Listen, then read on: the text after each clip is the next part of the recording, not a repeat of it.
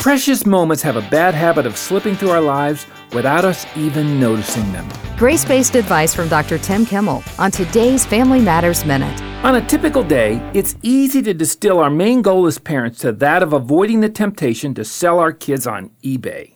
Between sleepless nights, diaper changes, working to put food on the table, both figuratively and literally, we simply long for that moment when we can finally lay our head on our pillow at night.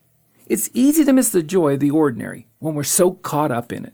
Keeping our perspective focused on the eternal bigger picture of raising our kids helps us savor the highs and the lows of everyday family life.